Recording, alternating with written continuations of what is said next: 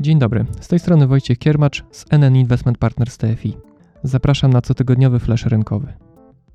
Wakacje trwają w najlepsze a inwestorzy zdają się być spokojni o dalszy wzrost gospodarczy i wyniki spółek. Widać to po kolejnych historycznych szczytach indeksów giełdowych zdobywanych przy stosunkowo niskiej zmienności. Dane makroekonomiczne wciąż są mocne, choć już nie tak łatwo przebić rynkowe oczekiwania. Weźmy chociażby produkt krajowy brutto w Stanach Zjednoczonych, który w drugim kwartale wzrósł o 6,5% w porównaniu do tego samego okresu rok wcześniej w ujęciu zanualizowanym. Przed pandemią taki wynik wprawiłby w osłupienie, ale analitycy spodziewali się, że wracająca do normalności gospodarka wzrośnie aż o 8,5%.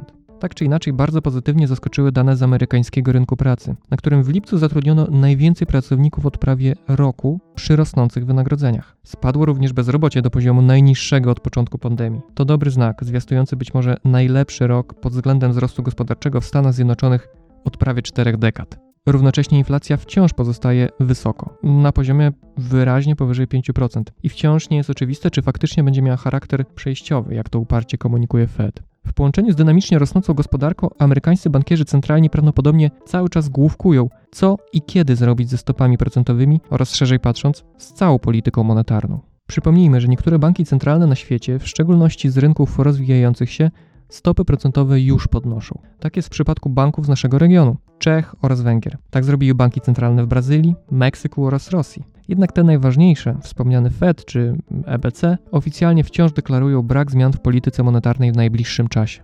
Ale rynek wie swoje, zwłaszcza po tak mocnych danych z amerykańskiego rynku pracy. Większość z 43 ekonomistów zapytanych przez agencję Reuters spodziewa się ogłoszenia przez Fed tzw. Tak taperingu, czyli ograniczania programu skupu aktywów już podczas regularnego posiedzenia w przyszłym miesiącu. Większość jest również zdania, że skala skupu na obecnym poziomie 120 miliardów dolarów miesięcznie zacznie być redukowana w pierwszym kwartale przyszłego roku. Na razie Fed czeka z decyzją, obserwując sytuację w amerykańskiej gospodarce, ale i rozwój kolejnej fali pandemii na świecie. Z wariantem Delta koronawirusa mierzą się teraz w szczególności kraje Ameryki Południowej, Bliskiego Wschodu, Afryki i Azji. W obawie przed rozprzestrzenianiem się wirusa w Chinach częściowo zamknięto jeden z największych portów towarowych na świecie, mieszczący się nieopodal Szanghaju. Władze nałożyły również nowe obostrzenia w transporcie, co widać po wyraźnym spadku liczby podróżujących samolotami.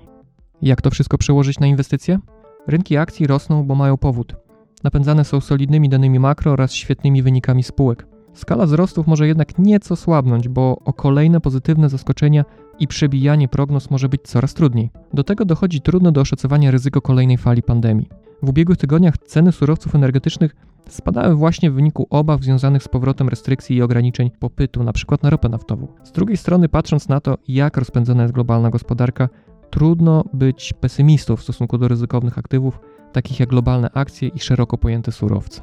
Zmieniamy temat. Czerwony alert dla Ziemi. Najnowszy raport Międzynarodowego Zespołu do Spraw Zmian Klimatu Organizacji Narodów Zjednoczonych to nie jest przyjemna lektura do poduszki. Coraz częstsze ekstremalne zjawiska pogodowe, na przykład ostatnie powodzie w Niemczech, czy nieodwracalny wzrost temperatury oceanów i topnienie lodowców, to tylko niektóre z kasandrycznych wizji najbliższej przyszłości naszej planety.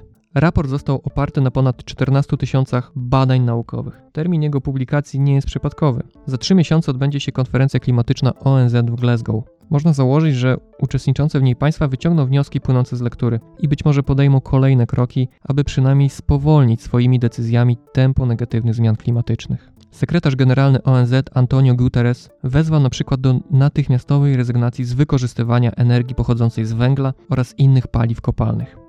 Oczywiście zamknięcie kopalni z dnia na dzień nie jest możliwe, ale pokazuje, że musimy szybciej myśleć o energetycznej transformacji w kierunku bardziej zrównoważonych źródeł energii.